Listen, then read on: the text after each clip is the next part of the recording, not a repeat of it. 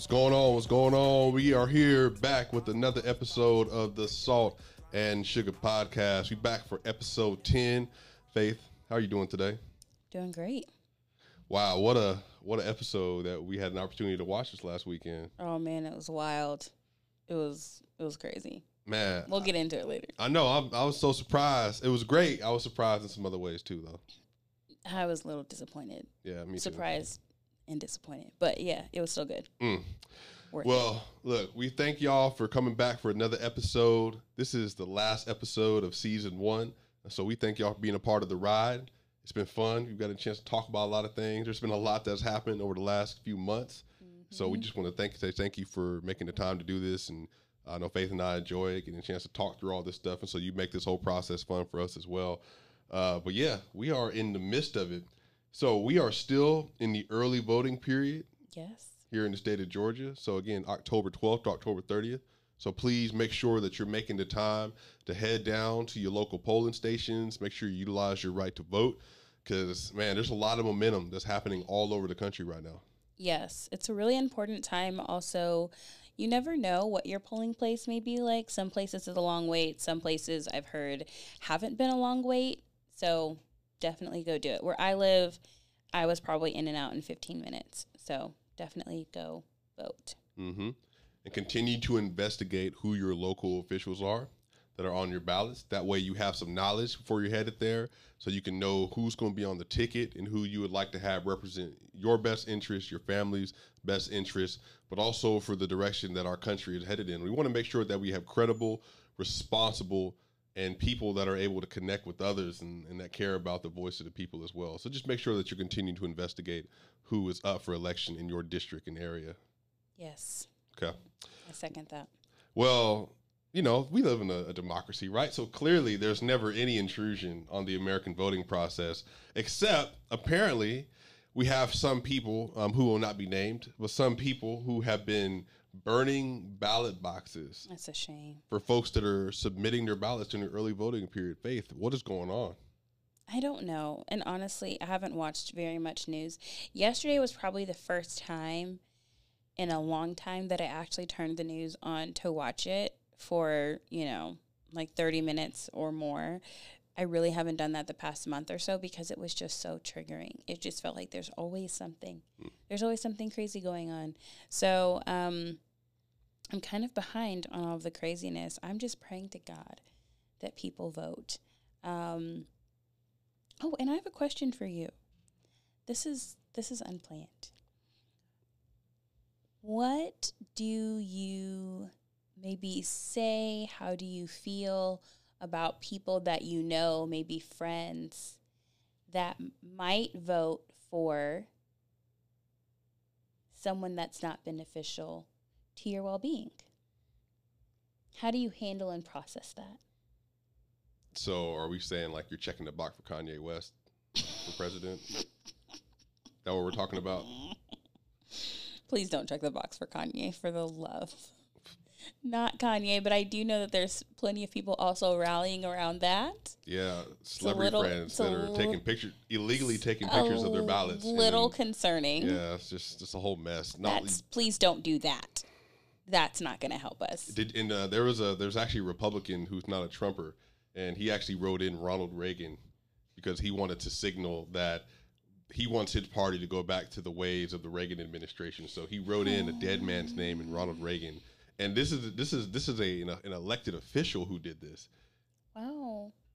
While I admire that what he is kind of wanting to go back to, although when people say they want to go back, I know they're not thinking about black people because No, there's nothing I, I remember the war on drugs. we want vividly. to go back to. Yeah. But um, Didn't didn't didn't Ronald Reagan when he was governor of California in 1967 when all those black people came on the steps of Capitol Hill didn't didn't he change all the the gun right laws out there to make sure that black people couldn't just have arms just in mass and all That? but anyway that's what I'm saying go back to what I yeah, I can't. I can't.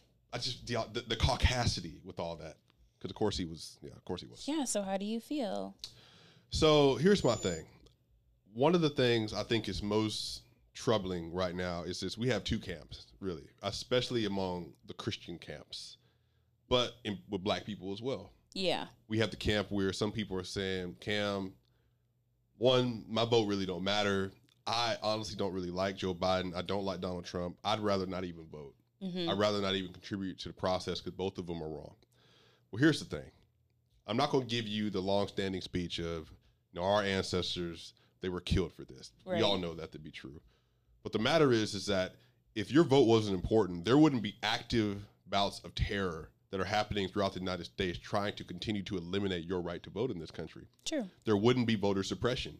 They, they literally are, are limiting ballot boxes in certain places that are dominated by black and brown people to make sure that your voice is not heard. For the first time in recent history, as we talked about last podcast, Georgia and Texas are looking like potential swing states. Yeah. So clearly your vote matters, but you have to also realize that you're not just facing an everyday election. This isn't just something that's happened before. We're in a new era where we're trying to reclaim our country from the jaws of white supremacy and mass hypercentric capitalism that is Right. causing more people to go broke and be poor and it's being continued to be exonerated by the fact that COVID-19 is taking this even further. So your voice is extremely important, and you have to realize that it's not just about you.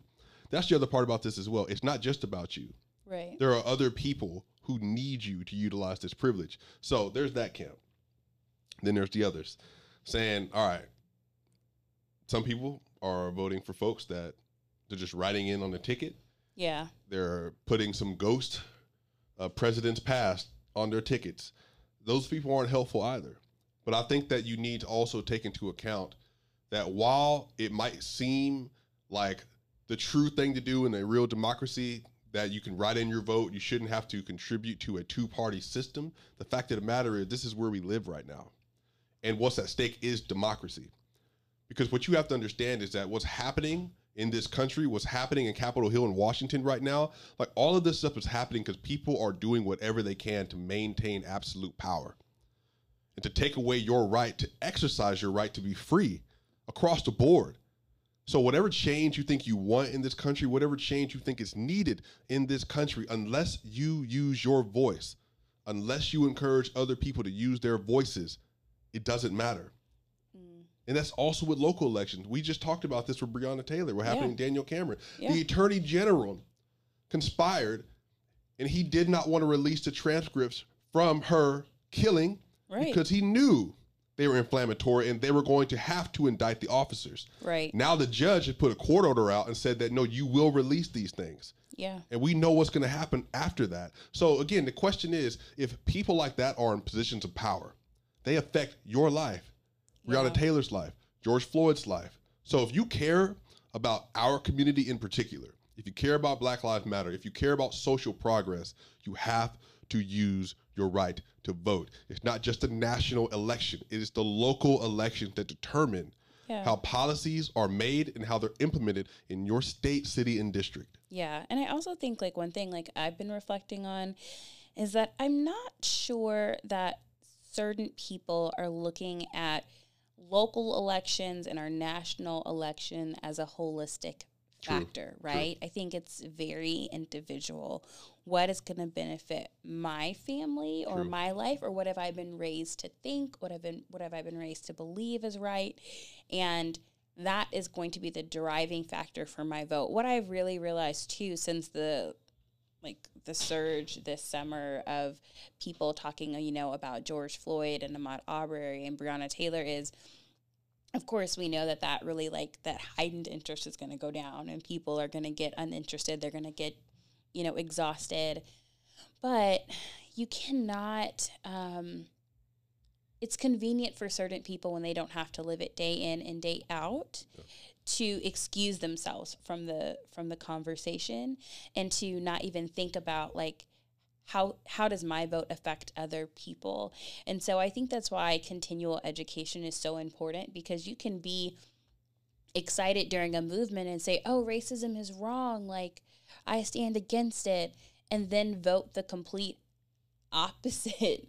Um, because in your mind you're still thinking very individualistic and you're not thinking about the whole system that impacts um, people. And let's just be clear here politics are not going to save us or mm-hmm. solve all of these problems. Neither party, neither party has done that successfully thus far, and I don't think neither party will continue to be a quote unquote save saver for any of us. However, I do think that it is important to put people in positions of power that care for all people and care for the community. And I think that's why it's really important to look at who you vote for. So vote wisely, even if it's different for you or going against the grain of what you've normally done. Neither candidate is perfect. We can spin our wheels talking about that, but I do think it's important, um, even more so if you can get your head out of the sand, even about the national election, to look local at the people that you're electing who are leading your city and how that's going to impact you and impact your neighbors and get a little bit beyond yourself. Um, that's what I would encourage people to do and encourage you to encourage your friends and family to do. It's just, um, we don't have the time to be um, comfortable. Yeah. I think there's been a lot of people that have been comfortable, and it's time to get uncomfortable and do things that you've never done. And I think that's really important. So, um, yeah, Yeah. And to that point, Faith, I I think it's very important for us to always be cognizant of the language that politicians are using when they're talking about people right. and what people are going through. yeah. And I mean, our world has just been defined by COVID and by racism. yeah, And yet you still have politicians that when they're campaigning, they're calling everyone that doesn't agree with them looters, rioters, the violent. Their entire campaign is is built on fear mongering. yeah. So are these even people that you would want to help shape the direction of your family, let alone our country? So once again, just be aware, continue to investigate, evaluate, and vote in accordance with what this country needs and what people who are suffering and hurting need. Yeah, that's so good. Okay, it's time to talk about Lovecraft. what a what an episode, what an end. I just okay. When I think about season 1, I'm going to say some of my like top moments, top reactions Okay. to season 1. I will say I mean, I said this before. I say it now, even when I tell people. Hippolyta's episode is my favorite. Hands down, my favorite. Yeah. Name yourself. I even tell people who are like, I don't know, it might be scary for me. I tell them just go watch that episode, especially black women. I'm like, you can, I think you might be able to catch the pieces, but like that episode is the most significant because it talks about naming yourself. And I think it's really important that you name yourself as a woman, specifically as a black woman, and understand the strength and the power that you possess as a woman. Um, that episode, phenomenal. Like, completely blew my mind, and I still think about it to this day and think about, like, what have I named myself? Mm. and how am I going to live that out Mm. and all of that. So, favorite one for sure. Who's your favorite character? Um, oh, that's tough, but I think. Oh, now part of me wants to say Letty, but also there's another part of me that feels like I mean Hippolyta is up there, but I already talked about her so much, so we can keep her out of this. Um, there's a part of me that really kind of loves the grandmother that Mm. that Letty met. And I think there's just something about her character that, like, she's just so strong and powerful. She's, you know, she's the matriarch. She understands, like, her her life and the sacrifice and then when she talked about how my great great grandson will be born he will turn he will be my faith turned into flesh and when I think about that, I mean, like, imagine having such faith and fortitude to know that I won't see it, but gosh, like, they'll see it. I think that level of love and persistence and just generational strength is something that some white folks don't understand about black people and black culture and where we're at today and why our ancestors mean so much to us. Because somebody had to survive in order for us to be here today. And when you think about the brutality and the abuse it's literally a miracle that we are here that we do live. And her saying that reminded me of how important legacy is and that she was willing to die in flames and in peace because she knew that her faith would live on through her great grandson. I mean, what a powerful concept. Mm-hmm. And I think now, having seen episode 10, I even think faith turned into flesh. We saw what that actually meant in full. Yeah. Like it wasn't it wasn't even just like, you know, this is the continuing of the bloodline or even just a hope just for our family. Mm-hmm. But really for the deliverance of the black community Mm-hmm. and then the restoration of what was lost in Tulsa. Yeah. That the the grandson is the is the continuation of that hope and promise Yeah. for all of Black America, and I thought that was just exceptional. That was a dope part. Yeah. So I would say, I mean, obviously, I'm a little biased. Uh, I think Tick is probably my favorite character. Typical. Yeah, I think, I think though, a slight, uh, a slight second might be Montrose I could see you saying that. because I think I love the fact of being able to overcome your, and I don't even mean overcome mean completely defeat, Mm-hmm. overcome and being able to recognize it and see the worst part of you. and Mm. see the thing that makes you hate, to see the thing that's given you so much trauma. He saw his shame having been a homosexual man through the entirety of his life. Yet, even still, he chose to recognize it. And then once he recognized it, he was even able to still love anyway. And he Yeah. learned more about himself. He learned more about how to love his son in the middle of that. And I think that offered so much healing to Atticus because too often, you all, in the black community with black fathers especially sometimes our black fathers are so ashamed by what they've done or what they didn't have that they don't get the healing that they need which doesn't allow us to have the healing that we need Right. and i can tell you for a fact that i have watched that play out so i think montrose's development as a character was just excellent because of that very piece but i'm gonna tell you when so we're gonna jump around the episode because there's some things that we want to highlight, maybe more than others, and so feel free whenever. But what got me most, and you can tell this because this is the title of this episode. What got me most was when Letty was staring at Christina when Christina had the all the bricks in the building, the house that her father built was just completely destroyed, and she was laid underneath it and she was bleeding out. And she was trying to utilize her magic. Letty said to her, Not just you, it ain't just you that don't got magic no more, but every white person in the world is banned from using magic.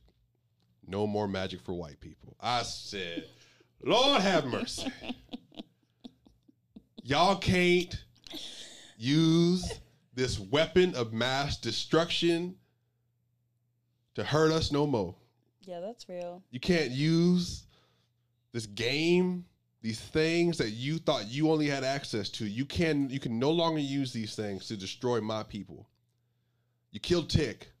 That's the Yeah. last black man you're gonna kill because of magic. Mm-hmm. And so I just thought that was exceptional. And it was surprising in that I knew that Letty was gonna go for it. But when she said, not just your family, white folks All y'all. y'all can't use no more magic. And I said, you know what? I think in the real world, a lot of white people will look at that and be like, man, that seems kind of harsh. Like not all white people, we don't all utilize magic negatively, but I'm I'm telling you, on this side of this green earth, when white people use magic, boy, they might do it to help themselves, but they always do it to destroy us. And so I just thought that was so wonderful that that is one less thing black people have to be worried about Yeah. with white people. Yeah, that scene was like it was so interesting. It was so funny. So when Letty fell down from that building, um, and you know died or whatever, my friends were like, "Oh God, she's dead," and I was like, "She is not. She's not. I'm telling you, they can't kill her. she's not dead.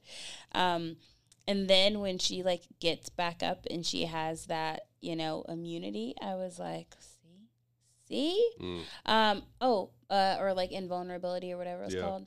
Um, the other thing is to note is that Ruby was so set on having a proximity to whiteness. And her desire to be white and to be in power is ultimately what got her What killed got her killed? By the very person who was quote unquote supposed to like her, love I think her, she did. I think Christina loved her. but she did not love her more than she loved magic. Nope. Christina killed family members for it. And why Ruby didn't think that she wouldn't get killed either is beyond me. But it did show that really this is just in general, I feel like no matter what color you are, whenever you are in pursuit of power, Mm, death is waiting for you mm. somewhere because your motivations are wrong. Like when you are just in pursuit of dominating people, being mean, hurtful, selfish gain, like those people don't tend to live very long. When you're when you're willing to sell your own soul Yeah, to obtain, power. it's going to end you. It's dangerous. It consumes you. What I good does it gain a man to gain the, the whole world yet forfeit his soul? Yeah, to lose your whole soul for Mm. what? Like, I think about that and, and I'm like, it's not worth it. Mm-hmm. It is not worth it to give up your your life, your character, your integrity to kill people for power. Mm-hmm. That's evil, man. And Ruby's pursuit of power overpowered her own common sense. Ruby thought that somehow she would be able to become a red-headed white woman. No, Ruby ended up dying, and her pursuit of power is what ended her life. Because I think had Ruby stayed with her people, she probably would have still been alive. Do you think that in the end, because Christina brought it up when she was pretending to be Ruby, Mm-hmm. do you think in the end that Ruby actually turned in meaning to, I wanted to I want to help my sister, and that's why she died because she tried to remember, uh, remember because it's fake Ruby, white Ruby. Mm-hmm. She said that I, I had a feeling that Ruby was gonna come try to help you, and so I got a, I got a sense. Remember their conversation? She was asking all these questions she ain't never asked before. Yeah. And then you could tell that even when when fake Ruby, white Ruby, when when they gave she gave Letty the, the vial, the, the potion, Yeah. like she knew that Letty was in need of that. So she got something from Ruby, it seems, that she got a, ahead of Ruby's plan and and before Ruby could execute that plan, she killed her for betrayal. Could me remember even and so I'll, I cheated a little bit. I cheated a little bit there because there's there's there's a there's a HBO podcast Yeah, as well yeah. that has the actual writers and stuff and Yeah. everything. So one of the things they mentioned was was that Christina was angry that she had to kill Ruby, and she was angry at Letty because Christina, I think, genuinely liked Ruby. But again, you know, whenever you're dealing with with with whiteness in absolute power, there's nothing gonna get in the way of that. No matter how much I love you, but she mm-hmm. did like her, and I think the fact that like she even gave to Ruby as much as she did, she didn't do that for anybody else. And remember, she never asked Ruby for anything. Even when she helped Atticus, okay, I need something from you You're right. when it, when she helped Letty, Letty, I need something from you. With Ruby, she gave it away for free. It's almost as if she saw something in Ruby that wanted to be fixed and and rebuilt, and so she just took the opportunity to do it. Yeah. So when she killed her, she was angry, which is why even she even went as far as she did. So that's just my theory. I could be wrong. But I also think she kind of like uh, honored Ruby's dying wish to not hurt her sister. That's why she had, got the invulnerability back. She add, where, when did she add it back? I don't know, but she had it on her when she got up. Maybe she couldn't take it off. Maybe you can't take it off. Maybe, cause maybe she acted like she took it and she didn't. But her Ruby's last thing to her was protect my sister. So That's she even- so she threw her off the thing, but That's even that might be that's even more arrogant for Christina because if you're gonna tell me that you're gonna throw a whole woman off of a whole a whole tower, kill her whole sister, her whole baby daddy, and then when she when Letty walked up to her at the end trying to cast that spell, she was like, "It's too late. You don't have the power to do it. I'm already invincible." And then she dead now. That seemed like you made a grave mistake if you let her live. Yeah, but she thought she was going to be invincible by the time Letty could have woken up, so it didn't matter. Hey, That's my theory. no, it could be true. It could be true. That's so with that, with that, let's talk about your girl D. Man, D's not taking it from anybody. They Not need to from stop, nobody. They need to stop leaving D alone. But Why? Yeah, why was she at the by herself at the end? She's constantly by herself, by herself in the woods, by herself in the streets. why just leaving this child in a car? I'm you know there's you, monsters you out know here. how traumatized she is. If y'all don't stop leaving her, Well, I think though when because I think when at the end of it when when Atticus died, there was like a little flash where he was talking to Ruby. I think he transferred the power from the that the his guardian to Mhm. Ruby. So that's why when that monster came for her, that's why you saw the big black the big black version of the guardian came out of nowhere and then defended her. And at the end, that's why it was with oh, her. he transferred it to D. You mean? D, yeah, sorry, Okay, D okay. transferred it to D.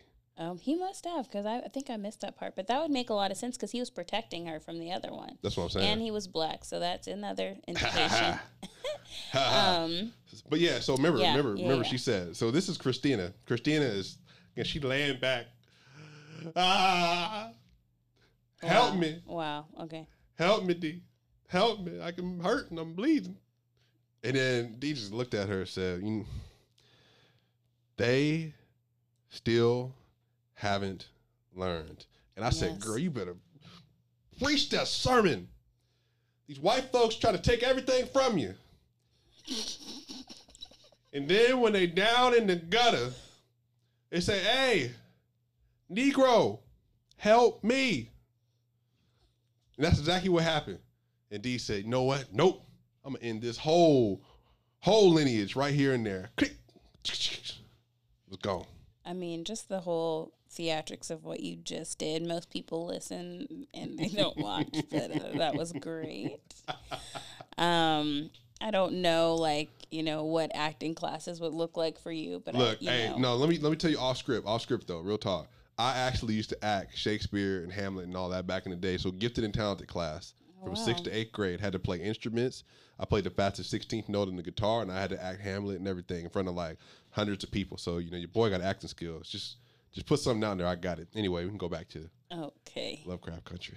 Anyways, um, so I think that D is like a great representative of the next generation because she is the one who not only, you know, kills Christina, but, you know, she was going to die anyways. But, anyways, she's not only the one to kill Christina, but she's also the one to remind her, like, of when will you all learn?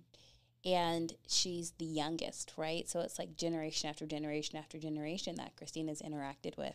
And now you're with the youngest person from the family of that generation, and she's saying to her, When will you learn? Um, and that's kind of how, like, it kind of ends. Question. Yes. We had this conversation earlier on this season as well about white people hmm and their ability to perceive where they are in reading the room. hmm Do you think white people will learn learn enough to be able to be as a collective a useful ally in the fight for justice as a collective? You mean like the overarching collective? Mm-hmm. I don't know. I can't answer that. I don't know. Because it's interesting in when that last that last portion with D, it was just like she just looked at her while she was begging for help and just said, When will you ever learn? Yeah, but like, are you not aware of what you've done? Like, you killed Atticus, you killed Ruby, you have, George. I mean, your family. I mean, Titus, what he did to our great great grandmother. Like, remember when Titus came back on scene? He just the first thing he said was, "Nigger, what are you doing with those spells?" Like, that's the first thing he said. He just got resurrected. First thing he says, that's what he says to her. And so, like, you just look at the the history of it, and then you have the audacity, not even to apologize, but just say, "Please help me," as if you are deserving of this continued black grace that we always hand out to white people. Now, again, I believe that as a Christian, you always extend grace and mercy to people. But I think what's more important in this case is there is a culture of whiteness that's going to have to die. That culture of whiteness that feels entitled to us always extending grace without offering any kind of repentance, offering any kind of equity or compromise. They don't do that.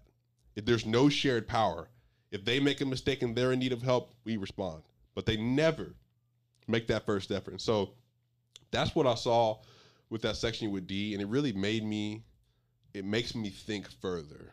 Is will they ever learn? And I, again, we again we had this conversation. Who will learn and will be allies and will help, but again, I think as a collective in their in white culture, I don't think it's sustainable. Because I don't think that white culture doesn't allow for for any shared power. Like that's not what the goal is. The goal is complete and utter dominance. And so if you're not white, if you're Indian or indigenous, you got to go. If you're not white and you're black, you got to go. I mean, there's white men, there's white women, and you know, I know white women have this, you know, great, you know, burden they feel towards white men. But hey, I'm sorry, but white women are in the same boat. I mean, you all benefit from the same system of privilege. And it's always been this this up and down battle trying to get white people collectively to listen and to respond. So look can you? Sure. Will you? I don't know. I mean, I think it's just a matter of time telling, but I'm learning like more and more for my own personal mental health and sanity. I can't sit around thinking about who's going to get it or not. I just have to keep doing the work that I feel called to do. And if you get it, great. And if you don't, you know, may God bless you.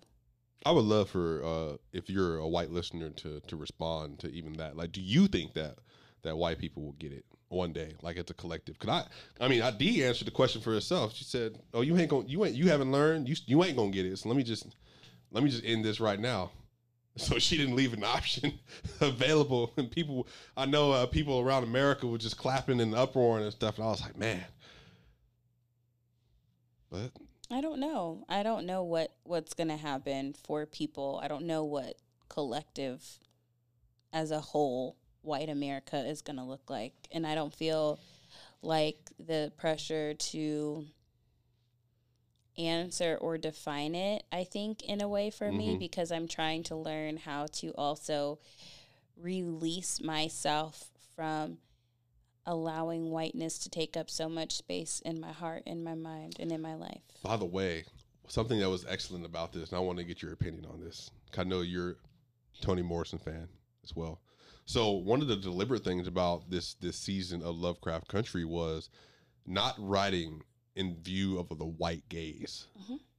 This show was written for black people, Yeah. and it was to make it, it was a test to see can you write genre with only black people for black people.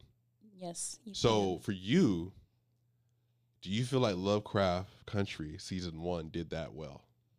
Yeah, I think it did because I saw myself and I wasn't thinking about anybody else. And the central focus wasn't, you know, whiteness in the terms of black people existing in it. Mm, It was the stories of black people and the ways whiteness either tried to hinder or silence or derail their lives, right? And so I think what I'm learning, like for this next phase of life, this next stage of activism, what it looks like for me is not to, um, yeah, I get frustrated and and all of those things. Like that's natural. I'm human. Um, but in order for me to be a good advocate, in order for me to do the work that I have to do day in and Mhm. day out, um, a lot of work that does um, involve a lot of diverse communities and even white folks is for me to choose to live my life with a freedom and a a love not only for myself but for the people around me um, that's not thinking about the white gaze. Hmm and I I want to continue to cultivate that. That's something that I'm really starting to reflect on and work on.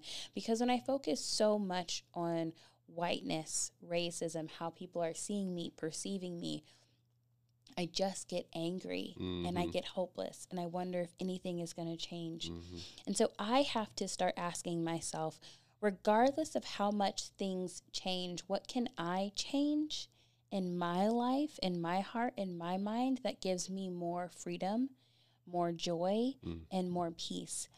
And that's not based on um, the circumstances around me. Now, that's very difficult to do. It's not easy.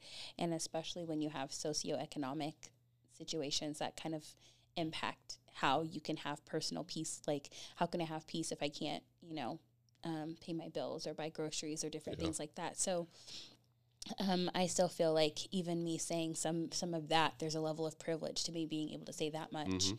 Um, but I do think it's asking a question of how can we live our lives in a way to where regardless of what happens, right? Regardless of who's president, regardless of all these things, how can we keep advocating? How can we keep speaking out, but not allowing the the terror and the hold, the the weight of whiteness to not only just like steal our joy, but also to like define whether we have hope or not.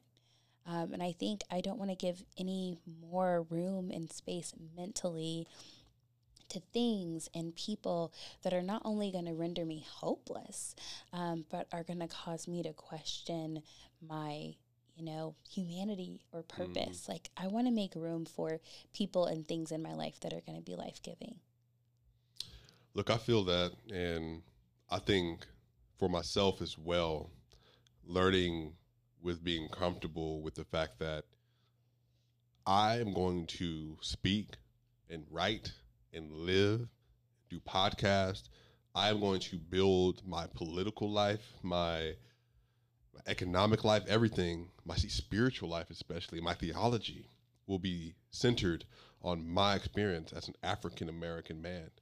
And I have grown more comfortable with the fact that that is not going to work with whiteness and that white people will not always feel comfortable with that. And I've accepted that I will get pushback for living that way because me living in the fullness of my blackness is contradictory to the whiteness that exists around me.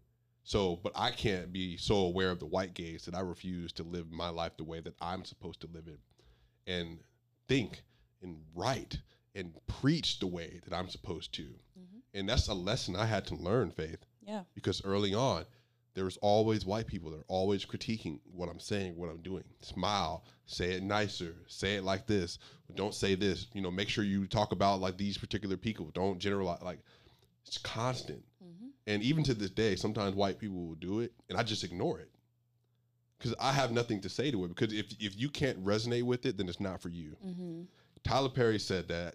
So the Black AF show, if you haven't had a chance to watch it, it's a Netflix special as well. And something that he said when he was talking to, to Kenya, he said, "I don't make things for white people for the critics. hmm All of my shows, my plays, I make those for black people. That's who I care about. The reason I'm as successful as I am is because I make stuff that black people like. I don't care what white people have to say about it." Right. And it takes a level of integrity and courage to do that, hmm especially in the spaces that you and I work in. Yeah. So I would encourage you if you are African American or if you are a person of color, like make sure like you're constantly like investing in yourself, investing in how you best can live out your purpose and calling on this side of heaven. And then if you're white, make sure that you're doing that for yourself. Make sure that you living out your whiteness or living out your person Yes. it's not intruding on the ability for a person of color to live and be as well. Yes. So, I like that. I don't really have any more else, anything else to say.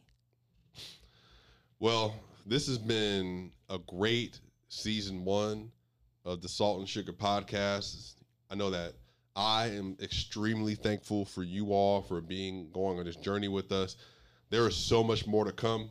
Uh, as long as we live in this country, there will always be more to talk about. Uh, but really, we just wanted to give you this first season. Uh, that way, you can hold on to this. And as we get ready for an election cycle that is a new, please continue to vote. Please continue to invest in your communities. And then we will be with you on the other side of that. But, Faith, there any last thing you want to say? No, thank y'all for listening.